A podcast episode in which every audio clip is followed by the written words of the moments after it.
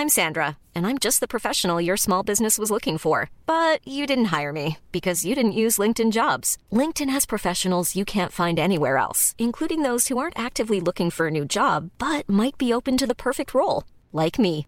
In a given month, over 70% of LinkedIn users don't visit other leading job sites. So if you're not looking on LinkedIn, you'll miss out on great candidates like Sandra. Start hiring professionals like a professional. Post your free job on linkedin.com/people today. L'Entertainment Lab by Newton Studio, c'est le podcast 100% Brain Entertainment. Créatifs, responsables de marque, directeurs de plateformes technologiques, Pure Players Entertainment et Communicant 3.0 nous partagent leur point de vue sur l'avenir des marques et du divertissement à l'ère digitale. Ce podcast est animé par Alexis Ferber. Bonjour à tous, je suis ravi d'accueillir Véronique Lebris, qui est journaliste, autrice et fondatrice du prix Alice Guy. Bonjour Véronique. Bonjour. C'est un plaisir de t'accueillir pour ce podcast, l'Entertainment Lab. On va parler de féminité, de cinéma, de ta passion. Tout d'abord, comment tu es arrivé à, monter ce prix Alice Guy? Euh, bah, c'est un peu l'affaire Weinstein et le mouvement MeToo qui m'a convaincue. Euh, Ça faisait déjà un moment en fait que je m'intéressais à la place des femmes au cinéma. J'avais créé un site internet qui s'appelle cinewoman.fr et qui était une sorte d'analyse du du cinéma, mais d'un point de vue très féminin. Et donc euh, là, je me suis dit qu'il fallait faire plus parce que ça suffisait pas. donc j'ai créé, euh, j'ai pensé, en fait, j'a- j'avais découvert Alice Guy et je trouvais très injuste que cette, euh, la première réalisatrice au monde soit jamais honorée, qu'on voit jamais ses films, etc. Donc ça, c'était un des objectifs, c'était de la remettre sur le Mhm. devant de la scène. Et pour avoir été journaliste pendant très longtemps dans le cinéma, notamment j'étais rédactrice en chef de Première, le magazine Première, euh, j'ai passé ma vie à remplir des palmarès où il n'y avait pas de nom de femme à part les actrices. Donc euh, là, en- Tu répares un petit peu cette injustice, comme on dit. Exactement, voilà. D'accord, d'ac- mais c'est vraiment à la faveur de, la crise MeToo, entre guillemets, qu'il y a eu une espèce de détonateur. Tu t'es dit, ah, il faut faire bouger les lignes et tu avais envie de participer à ton niveau, quoi. Exactement. D'accord, d'accord. Mm. Alors, le prix Alice Guy, bah, il arrive bientôt. Évidemment, on va parler bientôt de qui est Alice Guy, puisque c'est c'est un personnage que tout le monde ne, ne connaît pas et qui est pourtant important. Donc, le prix, euh, bah, si tu peux nous en reparler, la date, donc je crois que ça se passe au Max Linder, c'est bientôt, donc c'est le 13 avril. Et tu peux nous dire un peu comment ça va se dérouler? Oui, alors là, c'est la soirée de remise de prix. Donc, il y a un processus déjà de sélection du film. C'est donc un prix qui est remis chaque année au meilleur film français réalisé par une femme et sorti dans les salles de cinéma. Donc, euh, il est choisi conjointement à la fois par le public et par un jury de professionnels du cinéma, euh, qui est un jury paritaire et sans président, sans présidente. Euh, donc là, c'est Revoir Paris d'Alice Vinocourt qui est sortie de vainqueur de la compétition. Et donc, on, remet, euh, on lui remet un prix qui est doté par la SACD, à Alice Vinocourt et à son équipe, et on projette le film. Mais avant ça, on fait, tout, on fait toute une partie qui dure une heure à peu près sur Alice Guy pour la réhabiliter en fait, dans l'histoire du cinéma et pour montrer euh, un peu la transmission qu'il peut y avoir entre cette première réalisatrice, cette première produ- productrice à la carrière extraordinaire et les réalisatrices d'aujourd'hui. Et un peu pour dire aux réalisatrices d'aujourd'hui que si elles ne prennent pas en charge en fait leur, leur euh, faire savoir, enfin à- Mhm. à leur, euh, leur notoriété, il risque de leur arriver ce qui est arrivé à Alice Guy. Ah, bon, oh là, là, tu fais un bon teasing là, ça fait pitch euh, scénaristique. Alors, parlons d'Alice Guy. Alors, qui est cette Alice Guy? Alors- Et je crois qu'elle a été un peu euh, contemporaine des Frères Lumière. De... Donc voilà, qui est cette femme Alors Alice Guy, elle était, euh, c'était la secrétaire de Léon Gaumont. Mhm. Et euh, le, quand les frères Lumière, euh, Léon Gaumont, il, il avait le, il dirigeait le comptoir de la photographie, euh, qui était donc des, des appareils photo. Mhm. Et il était, comme les frères Lumière, en pleine recherche de savoir euh, comment on pouvait diffuser des images animées. C'était, puisque c'était le, le, le- le Là, problème on est de à la toute fin du 19e alors. hein. Oui, en Oui. 1894-1895. Elle est donc, elle est secrétaire. Et finalement, euh, les frères Lumière, alors il y avait plein d'autres industriels en fait. Auguste et Louis Louis, Voilà. bien sûr. veulent, enfin, signifie qu'ils ont trouvé comment faire pour diffuser des, Mhm. des images animées euh, sur grand écran. Et ils organisent une projection qui a lieu à la Société d'encouragement de l'industrie nationale, juste derrière les deux magots. C'était après l'histoire de la Ciotat, parce que je sais qu'il y a toujours leur premier film qui est l'arrivée du train à la Ciotat. Bah, C'est-à-dire qu'ils avaient Désolé, cap- là, je pose ils- une question historique. Mais- Non, en fait, ce qui, le premier film, vraiment le premier film, c'est la sortie des usines Lumière. Ils avaient Voilà. posé leur caméra et, euh, et ils filmaient les gens qui sortaient de, de leurs usines. Et puis, ils ont fait quand même d'autres films comme ça, mais le problème, c'était de les projeter, en fait. On, savait capter les images animées, mais on ne savait pas les projeter. Mhm. Et donc, eux ont une machine qui permet à la fois de prendre les images et de les projeter. Et donc, pour signifier qu'ils ont remporté cette compétition qui était, en fait, cette espèce de, de, compétition qu'il y avait entre les différents acteurs de ce secteur-là, euh, ils organisent une projection donc à la Société d'encouragement national. Et euh, ils invitent Léon Gaumont, et Léon Gaumont a l'idée de venir avec sa secrétaire, qui est donc Alice Guy, qui est secrétaire avec un métier qualifié pour l'époque parce qu'elle était sténodactylo. Mmh. D'accord? Et donc elle assiste à ça, et ils assistent effectivement à la projection euh, des sorties des usines Lumière, de euh, l'arrivée du train en gare de la Ciotat. Enfin, il y avait une petite dizaine de films comme ça qu'ils avaient fait. Et donc euh, Alice Guy raconte dans ses mémoires, qui ont été republiés récemment là chez Gallimard, qu'elle trouve ça extraordinaire, mais quand même, elle pense qu'on peut faire mieux que ce qu'ont fait les Lumières. C'est bien, elle est, euh, dis donc, elle a des courage. Voilà. Et donc, elle va voir Léon Gaumont et elle lui dit bah, écoutez, je crois qu'on peut faire mieux. Donnez-moi l'autorisation euh, de raconter des histoires avec une caméra et ça va aider parce que l'enjeu de l'époque, c'était. Elle avait quel âge à l'époque Tu penses une trentaine 22 ans. 22 ans, elle était très jeune en plus. Et Gaumont avait déjà été créé, la société de Léon Gaumont En fait, il avait ce comptoir de la photographie. En fait, voilà, c'était ça. C'était en amont de la société. Quoi. Oui, bah, c'est ce qui est devenu après, après la société Gaumont. Mm. Et donc, leur, propos, c'était de vendre les caméras. Et elle, lui elle le convainc en lui disant si on a des bons films, en fait, ce sera plus facile de vendre les caméras. Puisque le cinéma, il n'y avait pas de salle de cinéma à l'époque. C'était les forains qui achetaient les caméras et qui faisaient ces projections comme ça. Et donc, elle fait en, mars 1887. On, dit que la date de création du cinéma, enfin en France, la date mmh. officielle, c'est le, le, 28, le 28 décembre 1895, quand les Frères Lumière ont fait cette une deuxième projection, mais qui était ouverte au mhm. public, voilà, où on raconte que justement les gens avaient peur parce qu'il y avait le train de. de qu'ils avaient l'impression qu'il y avait. C'est la Ciotat, c'est Voilà, c'est ça. Ouais, c'est ça. Et là, euh, en fait, en mars 1896, c'est-à-dire trois mois après, elle, Alice Guy, elle réalise La Fée aux choux, qui est l'histoire d'une fée qui va chercher des bébés dans des choux. Et donc là, on a bien, on comprend bien que c'est de la fiction. Mhm parce que les faits n'existent pas. Ça a duré combien de temps Tu te souviens? C'était un court métrage, j'imagine ah bah, Tout était court, c'était 17 mètres de, de pellicule, donc c'est 40, entre 40 et 50 secondes. Donc, mais ce qui est important, c'est pas. Tu l'as vu, ce petit film? Bah, Bien sûr. bien sûr. mais ce qui, est, ce qui, est, important de noter, c'est que c'est un personnage imaginaire qui raconte une histoire imaginaire, en fait, l'histoire d'aller chercher ses bébés dans les choux et que, ça suffit en fait pour que ça justement valide le, le, ses achats de, caméras. Donc euh, Gaumont a eu du succès beaucoup, enfin grâce à ce film a eu beaucoup de succès. Du coup, elle a pu continuer et en fait, il s'est avéré qu'elle était une excellente réalisatrice et c'est elle qui a fait tous les films Gaumont en fait, euh, enfin qui a supervisé en tous les cas tous les films Gaumont entre 1896 et 1906. Wow. Dis donc, c'est une sacrée histoire, ça. Et elle a, elle a fait des, ensuite des longs métrages qui, sont, qui ont été importants et tout ça? Non, alors c'est pire que ça. En fait, donc elle supervise toute la production des, des films mhm. Gaumont. Elle fait des choses très importantes comme euh, elle raconte La Passion du Christ, qu'elle filme à Fontainebleau, par exemple. Elle a, donc des films qui sont très forts, très signifiants avec énormément d'inventions d'effets spéciaux. Enfin, elle, apprend, le, elle, elle, découvre le cinéma en même temps qu'elle en fait, etc. Donc, elle a inventé au moins autant de choses que, que Méliès, même si on lui attribue pas. Et euh, en 1907, elle se marie en fait avec un employé de Gaumont qui s'appelle Herbert Blaché, qui est un Anglais. Et là, Gaumont euh, s'aperçoit quand même, elle, elle était directrice du théâtre des prises de vue, c'est-à-dire qu'elle dirigeait toute la production Gaumont. Qu'elle était réelle et prod, elle avait la double fibre. Il y avait le côté créatif et il y avait un côté organisation-production. Oui, mais c'était pas aussi défini à l'époque. Oui, à l'époque, c'était peut-être moins catégorisé voilà, qu'aujourd'hui. Les, les, métiers, parce que c'était quand même Gaumont qui finançait finalement les films. Donc euh, voilà, mais en tous les cas, elle dirigeait une équipe d'hommes et il y avait des hommes à qui ça plaisait pas. Et donc, comme elle se mmh. marie, euh, Gaumont se dit, bah, je vais envoyer son mari aux États-Unis conquérir le marché américain puisqu'il lui parle anglais. Et donc, euh, elle, elle, va suivre son mari, forcément. Donc, quelques jours après son mariage, elle est partie aux États-Unis.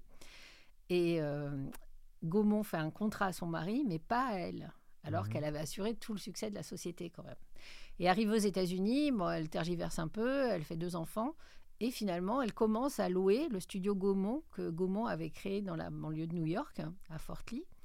Et elle commence à faire des films. Et comme elle a 10 ans d'avance sur tous ses concurrents qui sont euh, Griffiths, tous les, tous les pionniers du cinéma américain, puisqu'elle mmh. elle a déjà 10 ans d'expérience, ses films cartonnent de façon incroyable. En anglais alors, elle tourne en anglais. Voilà. bah, y avait, quoi. Oui, mais il n'y avait pas de. Ah oui, à l'époque, il n'y avait pas le son, bien sûr. Ça, c'est un vrai sujet parce qu'en fait, elle a Ça me fait penser à forcément des films, tout ce que tu racontes. Ça me fait penser à Babylone de Damien Chazelle et ça me fait penser à Ah, Fableman. mais c'est avant, c'est avant. Non, bien sûr, mais je veux dire que ça, Ouais. ça fait pour des amoureux du cinéma quand on entend tout ça, quand on repense à la séquence d'ouverture de Fableman où c'est un train qui arrive. Enfin, il y a quand même des rappels. Et puis Babylone, c'était avant le parlant. euh, donc euh, voilà, mais faut- oui, il faut se représenter qu'il n'y avait pas encore la parole au, Bah, au cinéma. En fait, c'est vrai et c'est faux parce que déjà chez Gaumont, et ça on a la preuve, il y a Ah. des films qui existent. Alice Guy, elle a tourné des opéras. Ah. Et elle en, a, elle en aurait tourné une centaine, donc c'est quand même. euh, et elle a- ils avaient trouvé un système qui permettait de synchroniser la bande son et la bande image et de coloriser en fait le- les, les, les- les- les pellicules aussi. Mal, donc, ça. Avant 1906, il reste des traces. Elle a fait des petits clips, par exemple, de chanteurs, dont, euh, de Mayol, par exemple, où on les voit, on, on l'entend chanter. C'est parfaitement synchronisé sur ses lèvres, etc. Et il est habillé avec un petit costume. Ils ont vert, du dialogue etc. ou c'est plus la musique? C'est avant Là, tout le chant? Il n'y a pas de dialogue, c'est plutôt du chant, en fait. D'accord. Voilà, du chant ou des opéras. Il y a le chanteur de jazz aussi qui est un. un Ouais, mais c'est connu. 1927. Ça, c'est après. Ouais, bien après. D'accord, donc ça, c'est- elle a une trajectoire. Ah oui, mais c'est pas, j'ai pas fini. Hein, Ah, oh là là. Alors attention. C'est intarissable sur Alice Guy. Oui, oui, mais la- parce que le, le- le meilleur, enfin le, le- le le meilleur, arrive. le meilleur et le pathétique arrivent. Donc, elle a énormément de succès aux. États-Unis. Elle devient la femme, améri- la femme aux États-Unis qui est la plus riche grâce à son travail. D'accord Ah, Donc, wow. c'est pas une héritière, effectivement, mais c'est grâce à son travail. Et donc, elle est tellement riche, en fait, ça marche tellement bien, euh, les, les- ces films, qu'elle décide de créer son propre studio. Donc, elle, elle monte son, pro- son propre studio en 1910 qui s'appelle la Solax. C'est Citizen Alice Guy. Exactement. et c'est le plus grand studio et le plus moderne de l'époque. Comment t'as dit le nom du studio? Solax. Solax. Voilà. Et là, Los euh, Angeles ou New York? Non, New York toujours. New York. Ouais. Et donc là, ça marche vachement bien. Et puis en fait, euh, ça marche tellement bien que Gaumont euh, finit par licencier son mari.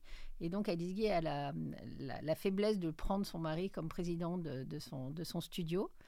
Et lui, il l'écarte, en fait, euh, fait des investissements un peu, un peu mi- euh, minables, en fait. euh, il l'écarte progressivement de, parce qu'il est un peu jaloux, en fait, de sa réussite et de la, de la flamboyance de sa femme. Il veut être un peu réalisateur. Enfin bref, il, il, il, il est pas un bon allié, il est pas très fidèle non plus, il aime beaucoup les actrices d'Alice Guy.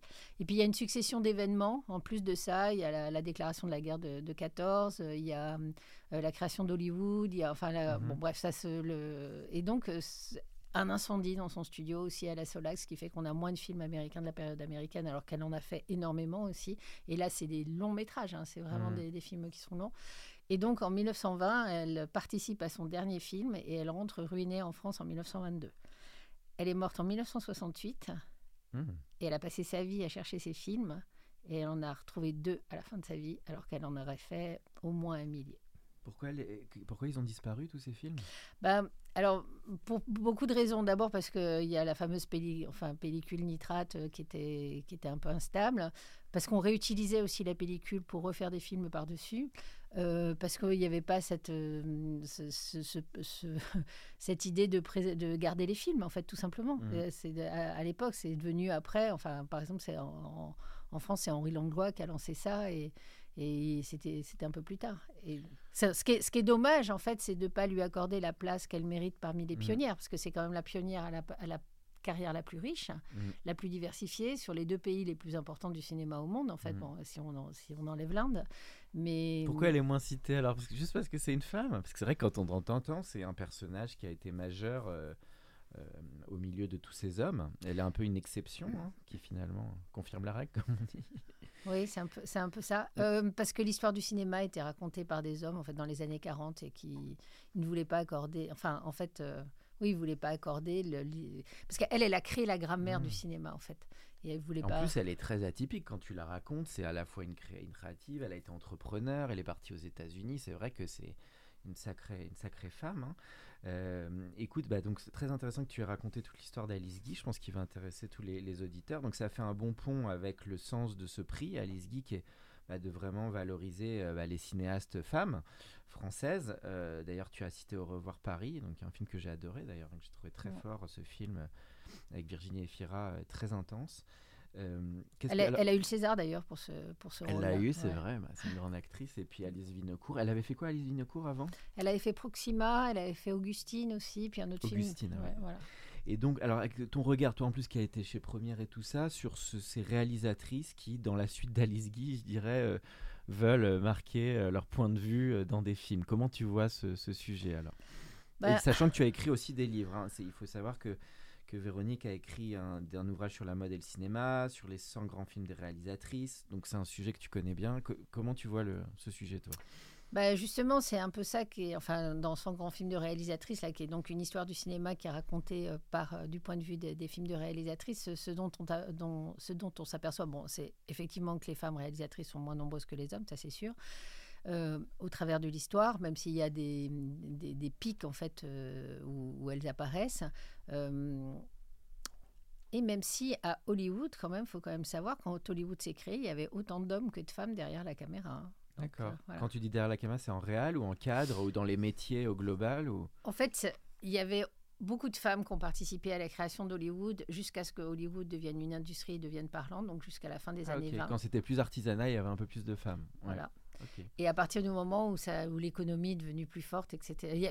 C'est pas qu'il y avait un peu plus de femmes, il y avait autant de femmes que d'hommes. et après, c'est devenu plus cigare, business et masculin, quoi. Bah, en fait, ça s'explique assez bien. Il y a un film très bien là-dessus des sœurs Kuperberg qui s'appelle Et la femme créa Hollywood, qui explique qu'après la, la crise de 1929, Enfin, mhm. à la crise de 1929, il y a tellement de, de, de, de secteurs de l'industrie américaine qui ont licencié, que, et, alors que le cinéma marchait bien, donc ils sont arrivés massivement les hommes, quand ils sont arrivés, ils ont un peu poussé des coudes et ils ont donc mis les femmes sur le côté. Puis surtout, ils ont imposé qu'elles soient syndiquées, qu'il faille, qu'il faille être syndiquées pour travailler à Hollywood et ils ont interdit le syndicat aux femmes. Donc comme ça, ça a été réglé. Ah euh, oui, donc on, voit quand même qu'il y a eu du gros patriarcat derrière et pas forcément des accès euh, très forts à tout ça. On n'a pas attendu Harvey pour qu'il y ait tous ces problèmes. On en parlait moins à l'époque sans doute. Bah, pas de la même façon en tous les cas. Pas les réseaux sociaux, on va dire. donc alors, pour parler un peu des 100 films de réalisatrices, là on va aller plus sur le cinéma Hein, qui, est, une de mes passions, comme, ça, comme, comme savent les auditeurs. Donc, on va citer quelques réalisatrices marquantes. Euh, je te les fais de tête parce que j'ai pas révisé. Hein.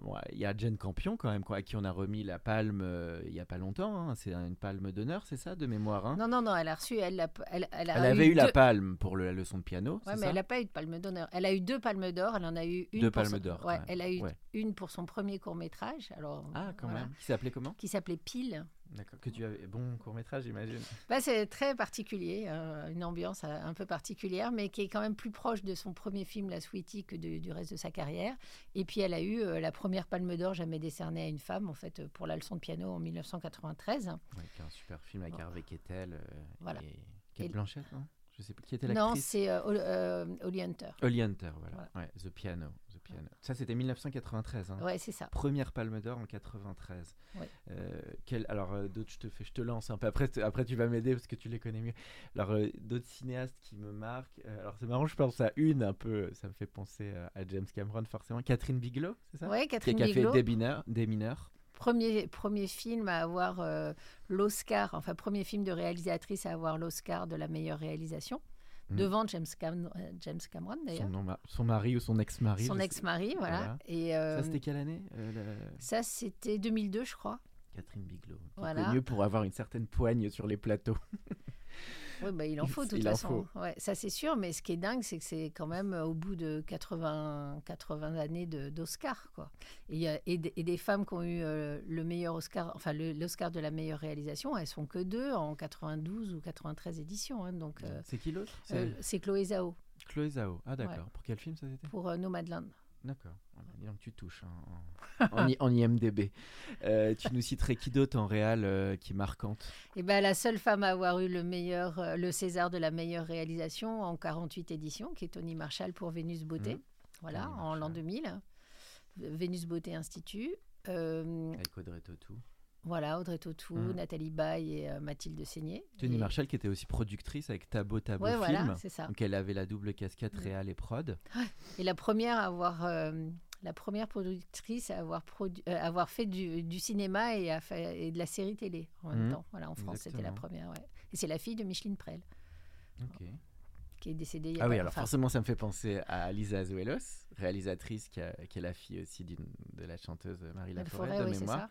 Donc Lisa Azuelos qui avait fait LOL et qui est quand même une réelle assez grand public. Mmh. Ça me fait penser à Daniel Thompson, du coup, ah, qui était la fille de Gérard Houry, qui est une grande scénariste Et Danielle Thompson, elle est quand même marquante. hein. Elle avait fait Fauteuil d'orchestre, elle a fait plein de films, hein, Danielle Thompson. Oui, elle a fait La Bûche, euh, bah, c'est la scénariste quand même de La Grande Vadrouille. hein. Quand même, elle a été à bonne école. Ouais, de La Boom aussi. Mhm. Elle, est super, elle est super, Danielle Thompson. J'ai- J'aime Une beaucoup grande cette personnalité. Ouais. est- Et là, elle fait une série avec son fils euh, Christopher Thompson sur Bardot, Bon, qui va sortir. là. Ok, ça me fait penser à qui d'autre, ça, Danielle Thompson? Vas-y, continue, aide-moi. Euh, la, la cinéaste française auquel on fait souvent référence, c'est Agnès Varda, quand même. Oui, Agnès Varda, Voilà. Nouvelle Vague, euh, et qui est toujours dans vers... euh, Ouais, Enfin, qui a alors, anticipé même la nouvelle vague. Alors Ouais. parlons un peu d'Agnès Varda. Donc pour toi, elle est vraiment euh, avec Jacques Demy. Alors c'est marrant, souvent elles ont, il y a le mari, il il y a quelqu'un autour qui peut être un réalisateur, un père, un, un mari. euh, je le pense à- cinéma, oui, c'est comme ça. hein, ça- C'était avec Jacques Demy, hein, euh, Agnès Ouais, Varda. ouais. Et donc elle est là, elle, c'est toute la période. Comment tu définis toi le cinéma de Varda? Ben, c'est une précurseuse de la nouvelle vague, en fait. Mhm. Mais euh, elle, elle a jamais voulu être assimilée à la nouvelle vague. Mais en même temps, c'est quand même elle qui a fait la- le premier film, qui était donc La Pointe Courte à 7, Mhm. et qui était le premier film dans les conditions de la nouvelle vague. Et bon, après, la nouvelle vague, on l'attribue plutôt à Godard et à Truffaut. Ah, Peut-être et- tu crois, elle voulait aussi un peu se distinguer parce que c'était que des mecs de l'autre côté. Il y avait un peu de ça, de garder Ah sa non, non, singularité, non, non, parce que la, la réalité des femmes dans le cinéma, c'est que c'est quand même pas du tout euh, un secteur qui est, qui est fait pour elles, en fait. hein. C'est très difficile pour les femmes, c'est difficile pour les hommes, mais c'est... Donc dix elle se reconnaissait pas forcément dans ce mouvement aussi. Quoi. Non, c'est pas ça, c'est juste que généralement, pour exister, elles sont ob- obligées Mm. d'être audacieuses. Ouais. Donc elles créent des mouvements et qui sont récupérés ensuite euh, par, euh, par leurs collègues par leur, et, et, auxquels, et qu'on attribue à, leur- à leurs collègues. C'est aussi le cas, par exemple, d'une réalisatrice italienne qui s'appelle Elvira Notari, Mhm. qui est la pionnière du cinéma italien et qui, elle, a été la première à tourner Les pauvres dans les rues de Naples. C'est-à-dire qu'elle, elle a créé le néoréalisme avant que ce soit le néoréalisme. Et c'est tout le temps comme ça, en fait. Voilà. Elles sont D'accord. pas intégrées C'est au... vachement dur. hein. À chaque fois, elles doivent s'imposer et elles sont, elles sont un peu pas Mm. reconnues. Ça me fait penser à une autre réalisatrice, bon, euh, Nancy Meyers, réalisatrice de comédie romantique aux Mhm. États-Unis, qui a fait des sacrées comédies romantiques. hein. C'était, Bah. je sais plus si c'était elle quand Harry, non, c'est pas elle quand Harry rencontre Sally. Elle, Euh, euh, elle doit être... Nancy Meyers, elle a fait Non, pas mal de Nora Ephron, en fait. Il y a Nora Ephron aussi, Ouais. tu as raison, Nora Ephron. Euh, donc voilà, j'en cite, hein, mais on va en retrouver. hein, Mais aux États-Unis, c'est difficile d'en trouver parce que à, parti- à part euh, le tout début du cinéma, en fait, quand euh, au moment de l'affaire Weinstein, par exemple, il y avait 6% des films qui étaient réalisés par des femmes, 6% des films Mhm. de cinéma américains qui étaient réalisés par des femmes seulement. Et il n'y avait jamais eu un, un blockbuster qui avait été confié à une femme. La première, c'est la, enfin, en fait, c'est pas la première, c'est la deuxième, mais, la, mais la- c'est euh, euh, comment, Patty Jenkins avec euh, Mhm. avec euh, Wonder Woman. Donc c'est très très récent en fait. Alors il y en a une qu'on a oublié de mentionner, c'est Julia Ducournau, qui a eu euh, le prix pour Titane quand même. Elle a, elle oui, a qui a eu la Palme hein. d'Or, oui. Donc ça, Ouais. c'est- Julia Ducournau. euh, Ouais, mais c'était il y a trois ans, ça, c'est Voilà, mais qui a un cinéma quand même assez audacieux, thriller, un peu coup de poing, horreur. euh, donc elle y va, euh, Julia, c'est vraiment une nouvelle talent euh, française. euh, voilà, hein, écoute, euh, bon, tu vois, j'avais pas préparé. Est-ce qu'il est qu'il y a d'autres réali mais- réali- On dit metteuse en scène, on peut dire, ou c'est vraiment ouais. réalisatrice Tu peux Non, dire? on, dit, on dit tout. Ok. Euh, réalisatrice. Alors, euh, question parce que c'est drôle. Productrice, finalement, serait plus naturel. Enfin, il y a plus de productrices, j'ai l'impression, que de réal femmes, tu dirais ou... J'ai l'impression que l'accès est peut-être un peu plus simple en, en Euh, t'écoutant. Ou même scénariste femme. Oui, parce que malgré tout, le, le- le métier phare du cinéma, c'est quand même réalisateur ou réalisatrice. Donc, euh, effectivement, alors des productrices, il y en a plus. Ça ne veut pas dire d'ailleurs qu'elles produisent plus de femmes. hein, Ça, c'est- ça n'a rien à voir. Euh, mais par exemple, des patronnes de studio. Oui, on, on pense à Sidonie Dumas, et forcément, tu as parlé de Gaumont. Bah, c'est quand même Mhm. euh, une femme très marquante de l'industrie. En France, ouais, et autrement aux États-Unis, il y a eu Sherry Lansing qui avait, qui avait euh, alors je ne sais plus si c'était la Fox ou la Columbia, la Fox, je crois, mais il n'y en a pas eu beaucoup quand même. Mhm. C'est- C'est très, c'est très rare. D'accord. Il y a eu la patronne de Warner aussi, Iris Knobloch, je crois, de Oui, voilà. Ouais. Warner France. Et, euh, et après, il doit y avoir quelques productrices quand même aux États-Unis. euh, Non, mais des productrices, il y en y a en a- plein. il y en hein. a plein. Après, c'est à quel degré euh, est-ce qu'elles produisent des films d'auteur ou des films documentaires ou est-ce qu'elles sont patronnes de, avec euh, un, un périmètre très puissant et En tout cas, ça raconte que ce métier, quand même, bah, doit s'ouvrir. Euh, D'ailleurs, c'est vrai pour les femmes, mais c'est vrai aussi en représentation euh, bah, des métiers, des- aussi des origines en France, Mhm. où on est encore un petit peu en retard.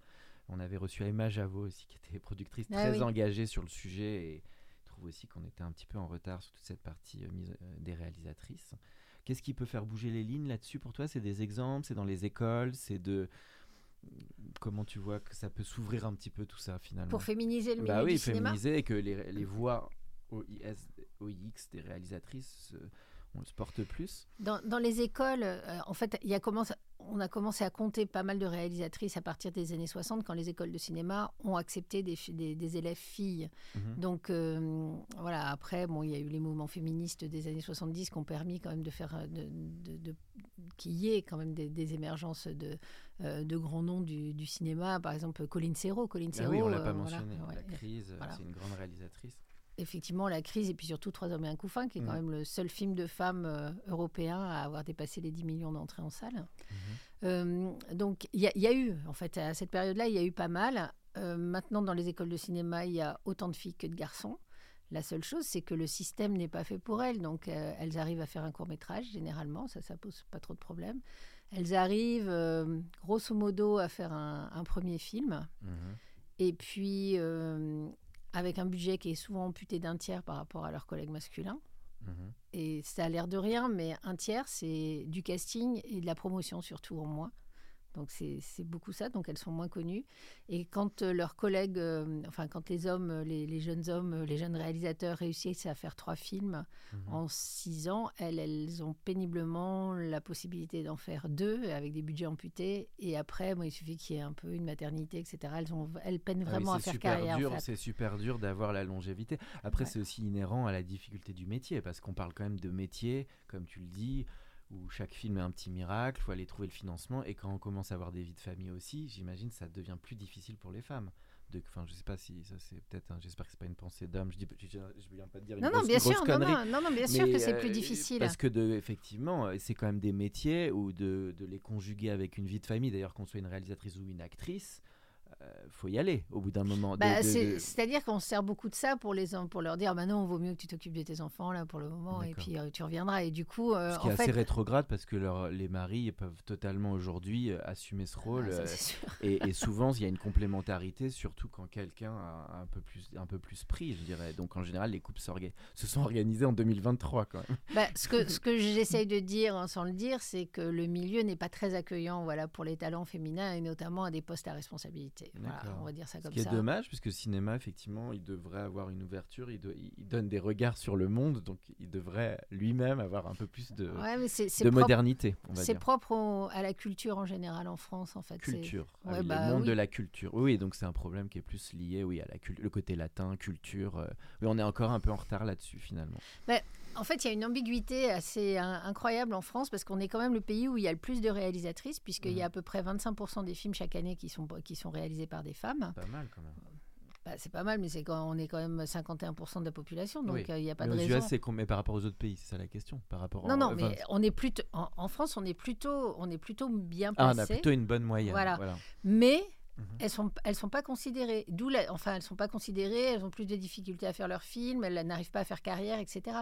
Donc il y a beaucoup de premiers films, beaucoup de documentaires aussi. Alors ça, ça, ça cache ce qui est, enfin, pour moi, Mhm. il n'y a pas d'ambiguïté sur le fait que le documentaire c'est du cinéma, mais c'est plutôt des petits budgets, des choses comme ça.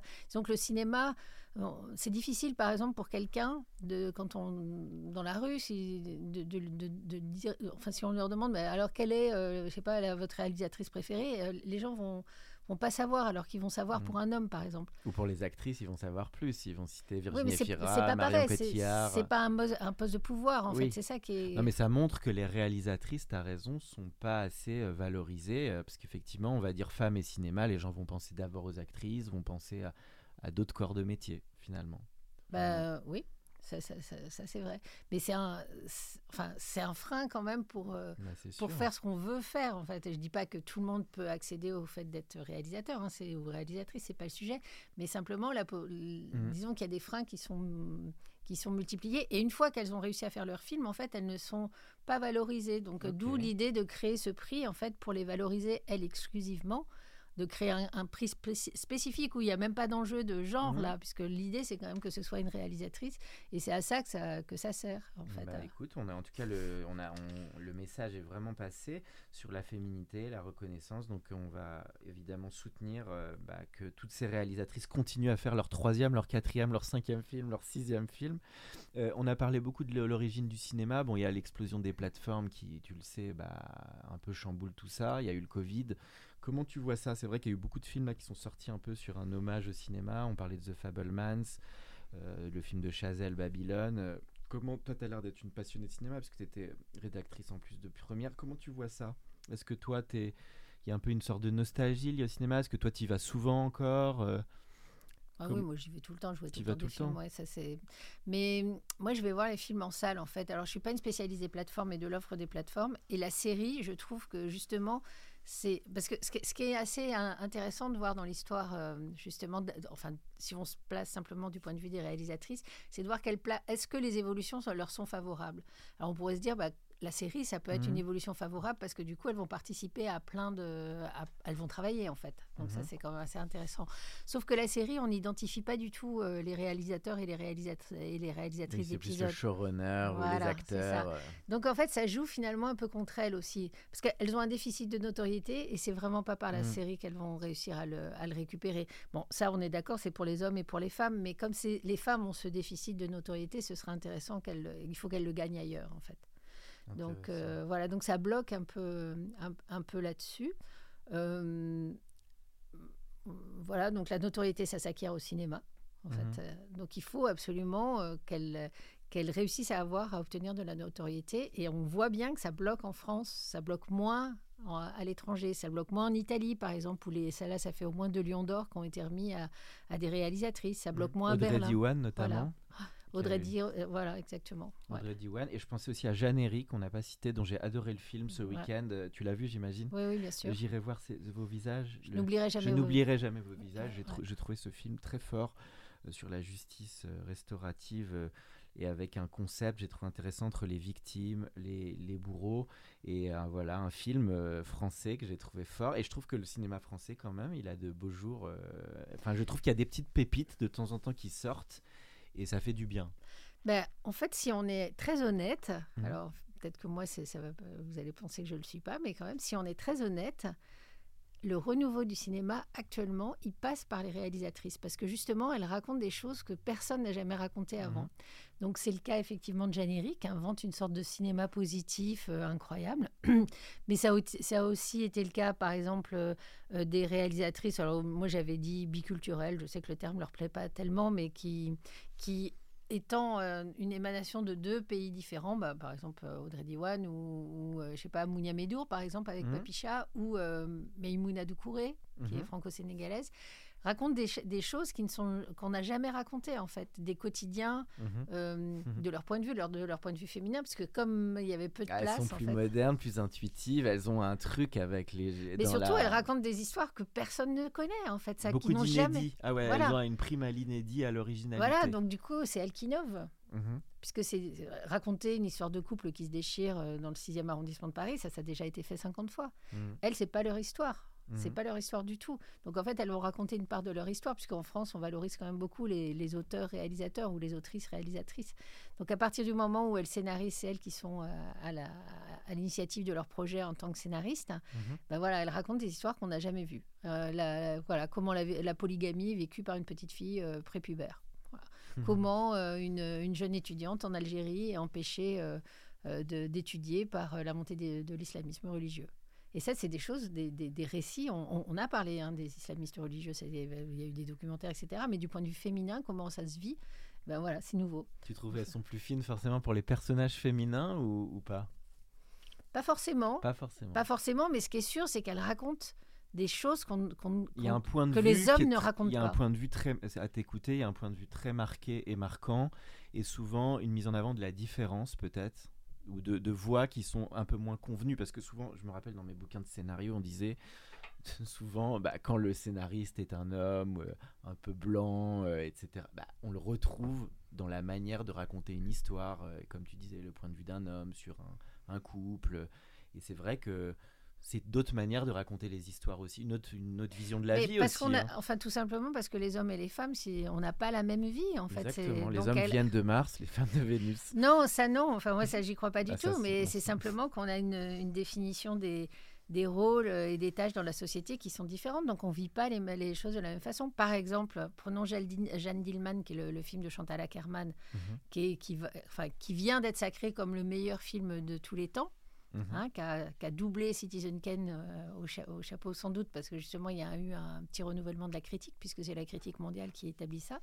Jeanne Dillman, c'est l'histoire d'une femme qui, c'est le quotidien d'une femme. C'est une femme qui épluche des pommes de terre, euh, qui fait sa vaisselle, euh, etc. Et dont la routine de, la- enfin que, que sa routine rend folle en fait, enfin rend folle, euh, rend voilà. Mais elle disait bien, Chantal Ackerman, quand elle a fait ce film-là, qu'elle laissait tourner la caméra au moment où ses collègues réalisateurs l'arrêtaient en fait. Donc elle, on filme autre chose, on filme un autre quotidien, une autre façon d'appréhender la, la vie quand on est quand on est une femme, puisqu'on n'a pas la même vie en fait. C'est Mhm. tout simplement, c'est tout simplement Bon, ça. T'es assez militante quand même. Hein Je sais, que, je sais que les hommes ont du mal à accepter ça. Mais bon. Mais euh, donc t'es vachement militante quand même. Bah- Là je sors du cinéma mais t'es t'es- t'es au taquet sur ces sujets quand même. Ah bah oui, non, je, parce suis, que quand je suis pro- spécialiste. Je suis ouais. volontairement provocateur parce que je trouve aussi qu'il y a un enjeu de la place aussi des hommes par rapport à tout ça et tout le monde n'est pas des Harvey, des machins et je pense qu'à un moment aussi il y a des cinéastes heureusement masculins hein, progressistes qui mettent en avant bien les femmes enfin il y a aussi tout ça ce que je veux dire je défends un petit peu aussi le- les hommes ce que je veux dire c'est que aussi tout ce qu'on peut dire aussi par, pour la féminité c'est très bien parce que c'est- ça fait avancer les choses bien sûr.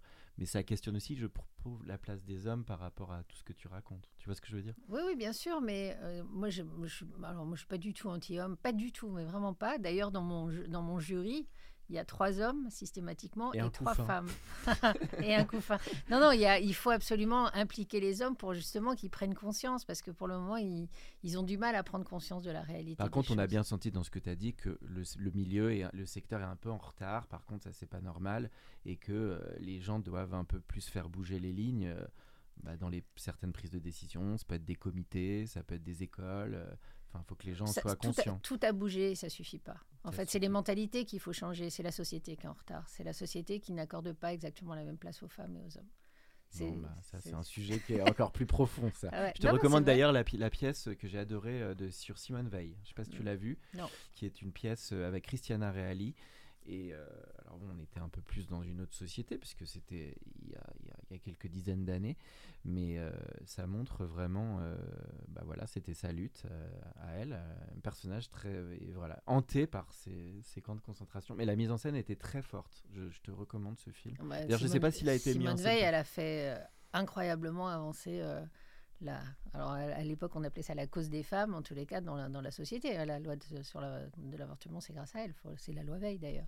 Et à plein, à plein d'endroits, elle a été la première présidente du Parlement européen, etc. Donc euh, non, c'est une figure très très forte, effectivement. De... Et moi, je j'ignorais complètement comment elle avait démarré avec les prisons, parce que c'est très bien Ouais, montré dans la vrai. pièce, que le cliquet, c'est que elle s'occupe des, des- des prisons, et, et, et c'est ça qui fait qu'elle, ça, ça éveille un peu son, son âme finalement euh, engagée. Et puis ça montre aussi l'importance de son mari, hein, qui était aussi un vrai binôme, qui au début se laisse un peu dépasser quand c'est elle qui...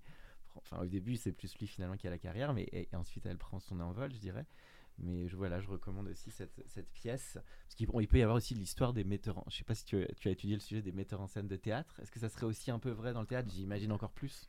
J'ai déjà beaucoup à faire avec le là. cinéma, c'est compliqué. Parce qu'en plus. T'as baissé les yeux là. Tu Ouais. me- je me Non, non, non, il n'y a pas de. Enfin, j'ai rien contre le théâtre, hein, j'y vais aussi. non, mais j'imagine c'est de- encore plus dur. Je, je sais pas, je connais pas, j'ai pas l'étude sur le en fait, dossier, mais Moi, c'est pas tellement mon propos. Mon propos, c'est de remettre à la place qu'elles méritent celles qui ont été enfin, de, créatives et euh, En fait, on Oui, avait l'habitude de dire dans la culture qu'on ne jugeait qu'au talent.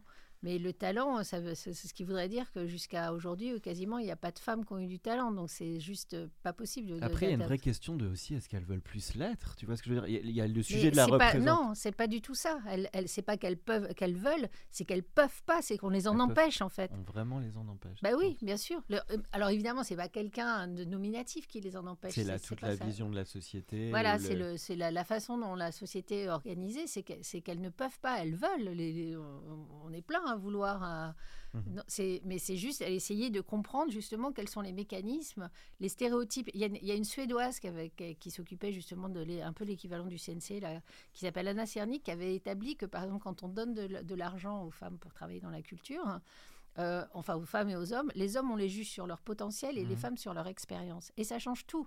C'est-à-dire que les, on mise sur, Mhm. le, le- sur le talent d'un homme, alors qu'on ne mise pas du tout sur le talent d'une femme. En fait, ce qu'on le dit, bah, c'est voilà, il faut d'abord que tu aies fait tes preuves et peut-être qu'on te croira. Sauf qu'en fait, on ne peut pas faire ses preuves puisque personne ne croit jamais en vous, en fait. Donc c'est hein. c'est ça la, la- la différence. Donc c'est ça qu'il faut changer. Il n'y a pas de... Il faut faire confiance au, au C'est le même féminin. type de problème qu'on retrouve finalement dans le monde, un petit peu dans le monde du travail. Ah, bien à- sûr, c'est pareil. À une autre échelle, Voilà. je dirais. hein. C'est pareil dans la Euh, politique, c'est pareil dans... et- mais ce qui est important de, de, de, de remarquer, Oui, c'est le que fameux doter, donner, le- ce qu'on entend, ce que tu dis, c'est le côté donner l'opportunité à. Il y a ça aussi. Non, faire, confiance, c'est pas pareil. Faire confiance. ouais, faire confiance. Faire Mais confiance. En plus, on sait, par exemple, dans- pour faire un parallèle avec l'économie, c'est que quand on donne, par exemple, des subventions à des femmes et la possibilité de gérer des entreprises, elles gèrent beaucoup mieux que les hommes, en fait. Elles Mhm. ne sont pas dépensières, etc. Tout, tout le système du microcrédit, par exemple, dans le monde entier, ça fonctionne là-dessus. Simplement la confiance. Donc, quand on fait confiance, ça marche. Mhm. Mais la culture, il y a des enjeux forts parce que ça représente effectivement bah, l'image d'un pays, euh, le côté très intellectuel qui est très développé en France. Et là, là, il y a des blocages qui sont vraiment forts, qui sont vraiment majeurs, qui, sont, qui empêchent justement de faire confiance. Euh, Il y a qu'à voir toutes les réactions qu'il y a eu à la, au prix Nobel de Dany Ernaud. Jamais personne ne se serait permis ça si ça avait été un homme qui avait, qui avait eu ce prix Nobel. Elle a été mais descendue en fleurs. Le, le jour même où elle a reçu son prix, il y avait une émission sur France Culture pour dire qu'elle ne le méritait pas. Mais qui fait ça Mmh. pour un homme Oui, Jamais? c'est- grave. Bah, c'est sûr qu'il y a des, tous ces relents qu'il faut combattre et on espère que donc de nombreuses Alice Guy vont éclore dans les cours d'école. Bah, surtout cours qu'elle de- soit reconnue. Qu'elles voilà. soient reconnues. Parce euh, qu'il y en a, en fait. Oui, parce que c'est vrai qu'il faudrait mieux les mettre en avant Voilà, et, surtout qu'elles puissent, comme tu dis, faire aussi de nombreux films et pas s'arrêter au premier ou au deuxième, parce que c'est ça aussi un réalisateur. Oui, bah, d'où l'idée de les, de les faire connaître, de leur donner de la notoriété et de la reconnaissance, donc de, leur, euh, de les primer. De toute façon, Mm. il y a eu toute la polémique sur les, au César, là, par exemple, où on a bien vu quand même que ça posait problème, puisqu'elles ne sont même pas nommées, en fait, à, à la Mm. fin. Donc voilà. Donc il y a, y a quand même des processus à... Et on a... Franchement, je n'accuse personne parce qu'on a tous Je des... poussé, je t'ai voilà. poussé un peu dans tes retranchements. Non, non, mais on a, on a tous nos stéréotypes dans la tête, donc on a, on- moi aussi, hein, j'en ai, donc c'est je pas. te lance pas sur le transgenre, hein, t'inquiète. hein. Je, je n'irai pas Mais je là-dessus. suis pas spécialisée ça, alors donc euh, voilà. Alors, euh, Véronique, on arrive à la toute fin du podcast. C'était ton. euh, bah, là, on- les, les films qui t'ont. Alors, c'est les créations qui ont marqué l'invité. Donc, ça peut être des films, ça peut être séries, ça peut être BD, musique. Enfin, voilà, des créations, toi, qui t'accompagnent. Ça peut être récente ou de tout temps. Bah, Alice Guy, évidemment, la première fois que j'ai vu des films d'Alice Guy, ça, euh, notamment Madame a des envies ou les résultats du féminisme, et je vous laisse, je laisse euh, aux gens qui écoutent euh, la possibilité d'aller voir ce que c'est. Vous allez voir, c'est très drôle, c'est très, très différent. Euh, Pénélope Bagieux, moi j'ai adoré les, les, Mhm. les culottés. J'adore. Alors vraiment à fond, donc Oui, ça. Pénélope Bagieux dans la- dans le- BDD. Voilà. euh, et dans les films marquants que j'ai eus, il y a un film que j'adore, euh, qui est très fort, très. Enfin, il y, a, un film sur la Deuxième Guerre mondiale que j'adore qui s'appelle Allemagne, mère Blafard, et je pense que c'est le film le plus fort que j'ai jamais vu sur la Deuxième Guerre mondiale, qui est raconté du point de vue d'une femme, justement d'une femme qui est. C'est aussi une réelle femme? Oui, Elma. Sanders Brahms. De toute façon, tous tes films une- préférés sont réalisés par des femmes. ah, mais moi, je ne cite les références, je ne cite que des femmes parce une blague, que, hein. parce que perso- personne ne le fait euh, d'habitude. Donc voilà ça. Donc Elma Sander-Brahms, Allemagne Mère Blafard, Alice Guy. euh, et autrement, un film très fort sur la maternité, je trouve, qui est euh, le film de Lynn Ramsey, We Need to Talk About Kevin. Très, très, très bien réalisé aussi, avec une très, très belle mise en scène et un film hyper puissant. Écrit, adapté d'un livre qui a été écrit par une américaine qui a changé de nom pour, euh, pour prendre un nom masculin parce qu'elle savait qu'elle ne serait pas publiée autrement. Ah, Voilà. Et euh, oui, et on n'a pas cité Valérie Donzelli aussi et Valérie Vrini Tedeschi en réalisatrice aussi. Ah, mais il y en a- oui, il y en bah, a, y en y en quand même, hein. heureusement, Ouais. heureusement. Et le- alors juste la mode en deux mots parce que tu as écrit aussi ça, ça m'intéresse pas mal. Tu as écrit tout un ouvrage sur mode et cinéma. Les, les quelques trucs que tu peux nous partager là-dessus? Ben, c'est une histoire de- des relations entre les actrices et la mode, que ce soit au- dans les films ou dans la vie. Et leur euh, l'idée principale du film, du, du livre, c'était de dire en fait que alors qu'on pouvait penser que la haute couture allait trouver ça, enfin qui est né à peu près au même moment que le, que le cinéma et puis en France en fait les deux sont mmh. les deux arts sont nés quand même en France à peu près au même moment. alors que la haute couture aurait pu trouver dans le cinéma en fait une sorte de vitrine, mais finalement j'explique pourquoi ça n'a pas été le cas et pourquoi c'est les costumiers du cinéma qui ont pris mmh. le, le, pas sur, sur, sur la haute couture et que la haute couture s'est déplacée, du coup, habille les actrices sur les tapis rouges, mais en mmh. dehors, en fait, dans des. Dans, ah, dommage, moins dans l'artistique des films. Oui, alors pour des raisons assez simples, hein, parce que d'abord, les, enfin pour tout un tas de raisons, mais notamment parce que les couturiers, ils ont des, des saisons à faire et qu'ils n'ont pas forcément le temps de s'adapter à la, enfin, la temporalité de se mettre sur des films. Il y a des exceptions. Hein. Il y a Givenchy et, Audrey Hepburn. Oui, je pensais à Audrey Hepburn. il y a, il y a Catherine Deneuve et Yves Saint Laurent. Il y a il y a Jeanne, euh, Jeanne Moreau et Pierre Cardin, ça c'est les, grands couples, mais il y a aussi Almodovar qu'on a fait, Dior et qui a eu toujours un peu du mal à percer. Mais voilà, c'est intéressant mhm. de voir comment ça se passe. Donc du coup, ils privilégient souvent euh, les tapis rouges, les, contrats maintenant en fait. Euh, donc les actrices deviennent un peu des égéries de, de, mode. C'est le cas de Marion Cotillard, c'est avec Chanel. C'est voilà, il y a beaucoup de, de, choses comme ça. Mais en tous les cas, la place n'était alors que ça on mhm. pouvait penser que ça allait se faire euh, naturellement, mais finalement, c'est pas si évident que ça. Les grandes actrices qui t'ont marqué, toi? Donc, tu as cité Audrey Byrne, c'est qui les, tes grandes actrices fétiches? Euh, bah, moi, j'aime. Moi, je suis née le même jour que Marilyn Monroe, alors ah, je traîne ça. je traîne ça depuis donc le 1er juin. Donc, euh, donc voilà, j'ai ça depuis mon enfance. j'aime bien. alors, dans les actrices récentes, j'aime assez bien Marion Cotillard. Moi, j'aime mhm. bien Léa Seydoux aussi, mhm. contrairement à, euh, j'aime beaucoup euh, bah, la Nouvelle Garde, la, euh, Anna Maria Bartolomei qui joue dans, mmh. dans l'événement, par exemple. J'aime bien. qui est-ce qui me. Dans les, alors, il faudrait que je trouve des, des actrices américaines. Mmh. Meryl Streep, tout le monde la cite. oui, bah, bien sûr. Ça, c'est le basique. Ouais. Jodie Foster. Jodie Foster, ouais, c'est intéressant, bah, qui est réalisatrice aussi, elle, pour le coup. Ouais, ouais, Jodie Foster, c'est intéressant. En même temps, je ne suis pas sûre qu'elle referait les films qu'elle a fait qui l'ont fait connaître. Par exemple, Taxi Driver, euh, mm. ce serait compliqué à faire. plus jeune, là. Mais bon, si dans des années, c'était quelque chose quand même, hein, son rôle. Mais ouais, mais jouer une prostituée de 13 ans, euh, ah, aujourd'hui, ah oui, tu as raison. Comment serait accueilli ce type de film Ça, c'est vrai. Hein. Mais je pense qu'on lui proposerait même pas le rôle, en fait. Euh, mmh. Dommage aussi que toute cette. le côté censure aussi empêche des choses qui étaient créatives à l'époque. Hein. C'est pas de la censure, c'est. Non, mais c'était un bon film, Taxi Driver. Je veux dire, qu'on soit à l'époque ou maintenant, euh, ça reste un bon film. On t'a pas l'air totalement d'accord. Non, enfin, c'est un. Ah, d'un point de vue de la vision de la femme, tu vas dire. Bon, bah, ça, c'est un autre sujet. Mais après, ça a existé. C'est pas parce qu'on renaît le retranscription d'une société que c'est un, tu vois, un mauvais film. Oui, mais c'est intéressant d'interroger ça, justement, de se demander, en fait, euh, quelle permissivité il y avait, quel rapport, en fait. Euh, quelle permissivité ah il y avait par rapport à. Par rapport je, dis pas, dis pas que, que, la prostitution à 13 ans, ça n'existe pas, hein, c'est pas hmm. du tout le sujet. Mais, euh, mais, comme ça existait, c'était bien aussi peut-être de le montrer, c'est ça que je veux dire. Peut-être qu'à un moment. Oui, mais il y a plein de choses qui ont existé qu'on n'a jamais montrées. Ah, c'est un autre sujet. Ah, tu penses à quoi là Bah, je sais pas. Euh, ah ça c'est sûr, on peut pas tout montrer à l'image. Mais... Bah, il y a des sujets euh, qui sont difficiles. je sais pas, par exemple, l'inceste ou l'emprise, mhm. c'est des sujets qui sont récents, qu'on n'avait pas montré avant quand même. C'est vrai. vrai. Donc il y, a tout un tas de sujets qui sont pas qui sont pas automatiques. Même, je sais pas, l'approche.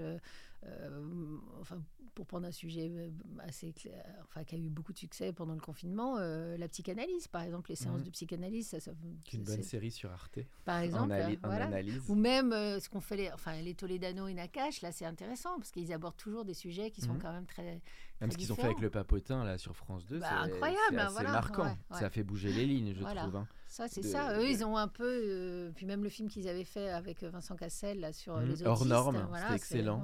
Bah, ils aiment bien, eux aussi, illustrer. C'est des voix très différentes. Voilà, ils sortent du cadre, en fait. On peut, Alors qu'a priori, ils faisaient de la comédie un peu classique au départ, mais c'est vrai qu'ils ont profité de leur succès pour faire quelque chose de très différent. Ils ont dû être des femmes avant. Cette vanne sera censure. Non, peut-être peut qu'ils ne renient pas leur, bah, leur, part féminine. Et heureusement que souvent les artistes intéressants masculins ont une part féminine. Je sais qu'on disait de Marlon Brando que c'était un des acteurs qui avait le plus de féminité, tu vois. là, je lance un autre débat. Hein. Ça, ça sera pour un prochain podcast. Mais, euh, mais c'est vrai que masculin, féminin aussi, je pense que c'est des. C'est yin et yang, hein, à un moment. Euh, alors, toute dernière question, euh, Véronique, c'est le sujet de. de ça va me retrouver. Oui, le conseil que tu donnerais à un ou une jeune qui veut se lancer. euh, Ah bah prenons une réalisatrice justement. Une jeune, euh, le conseil que tu donnerais à une jeune réalisatrice aujourd'hui? Alors, le premier conseil que je lui donnerais, euh, là, c'est, je, vais, je vais faire ma pub, mais c'est de lire mon livre pour qu'elle se rende compte qu'il y en a eu avant elle. Et Mhm. que donc elle peut, à l'intérieur de cette histoire-là, en se plus, retrouver, Voilà, s'identifier. c'est ça. Avoir euh, des sortes de rôles modèles, euh, des personnalités auxquelles elle peut se raccrocher, avoir la curiosité d'aller voir ses- le- leurs films aussi, puisque c'est des films qui sont quand même moins accessibles et moins projetés euh, dans les écoles de cinéma. Euh, faire une école de cinéma, je lui Mhm. recommanderais ça, et de viser très haut. Voilà. Mhm. Donc, euh, et d'essayer, si elle peut, de, de se constituer euh, une bande. Mmh, voilà. Une famille, comme on dit. Non, une bande. Une bande. Ouais. Bande à comme ça fait Une- bande à part un peu. ton truc. Ouais, mais une bande avec euh, un ami ou une amie producteur, productrice, euh, une voilà, de se constituer une, une bande en fait Mhm. avec lesquelles, euh, sur laquelle elle peut, sur laquelle elle peut compter et sur laquelle euh, pas s'isoler quoi en fait, être le, le moins possible, euh, voilà. Donc euh, réussir à se, à se constituer une bande avec euh, ouais, une, équi- une équipe en fait euh, qui, qui la suive et qui la et qui l'encourage quand elle aura des périodes de, de découragement, etc. Et, et qu'elle ait conscience que le collectif c'est la clé en fait. Voilà. Eh bien, Véronique, merci beaucoup pour ce podcast sous le signe de la féminité et du cinéma. C'était un plaisir de t'avoir pour l'Entertainment Lab. Merci beaucoup. Pour ceux qui sont encore avec nous, merci de nous avoir écoutés. Pensez à aller mettre une note au podcast dans la section notes et avis sur Apple Podcast. Cela nous ferait énormément plaisir et nous permettrait de continuer à faire grandir ce podcast consacré au Brain Entertainment. À bientôt pour un nouvel épisode. Hey, it's Danny Pellegrino from Everything Iconic. Ready to upgrade your style game without blowing your budget? Check out Quince. They've got all the good stuff shirts and polos, activewear, and fine leather goods, all at 50 to 80% less than other high end brands. And the best part? They're all about safe, ethical, and responsible manufacturing. Get that luxury vibe without the luxury price tag. Hit up quince.com slash upgrade for free shipping and 365 day returns on your next order. That's quince.com slash upgrade.